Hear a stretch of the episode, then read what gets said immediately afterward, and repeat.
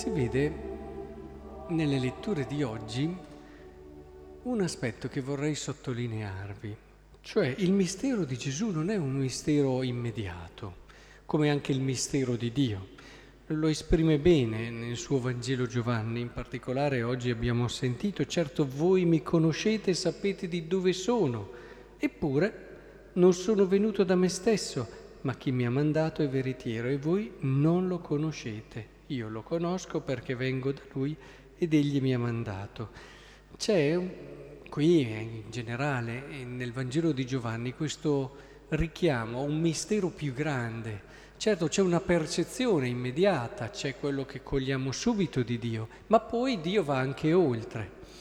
Allora, partendo da questa idea, volevo rileggere un attimo quello che abbiamo ascoltato dal libro della Sapienza che parla degli empi che tendono insidia al giusto, eh, che per noi è d'incomodo e si oppone alle nostre azioni, ci rimprovera le colpe contro la legge e tutto questo viene visto come malvagità. Sono malvagi, sono infastiditi dal giusto e di conseguenza eh, Dio in questo li punirà.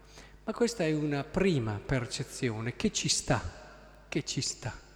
Quello che faremo oggi però è scavare, scavare le intenzioni ultime di Dio, che non sono per la morte del peccatore, ma per la sua salvezza. E imparare a guardare i malvagi e gli empi con occhi nuovi. In fondo, sì, cattiveria, malvagità e oggi i dati di cronaca ci fanno a volte, come dire, ribollire il sangue eh, pensando a persone violenti, malvagi, che non hanno pietà. Però qui cogliamo questo aspetto. Il L'empio cosa fa? Mettiamolo alla prova con violenza e tormenti per conoscere la sua mitezza, assaggiare il suo spirito di sopportazione. Condanniamolo a una morte infame, perché secondo le sue parole il soccorso gli verrà. In fondo, il malvagio, cerca anche di metterci alla prova perché sta cercando qualcosa, sta cercando qualcosa, perché quello che ha non può, non può bastargli ad essere felice. Il mettere alla prova il giusto diventa un richiamo alla esigenza che il cuore dell'uomo ha di qualcosa di vero.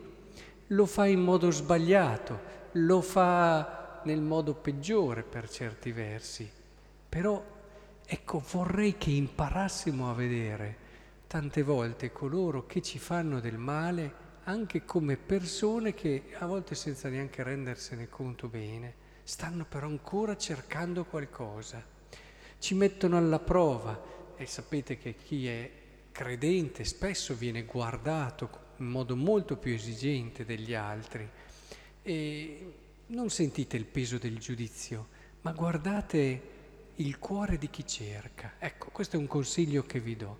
Quando vi sentite un po' schiacciati, quando vi sentite messi, come dire, sotto da persone cattive, da persone malvagie, non fermatevi lì, andate oltre, cercate di cogliere la ricerca che c'è nel loro cuore. Credo che questo sia lo stile giusto anche per riuscire a cogliere il mistero di Dio che ci manda sempre oltre. E fermarci a un Dio che punisce il malvagio non ci fa capire chi è Dio.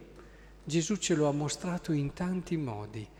Il cuore di Dio non si ferma lì, il cuore di Dio gioisce per la salvezza di tutti.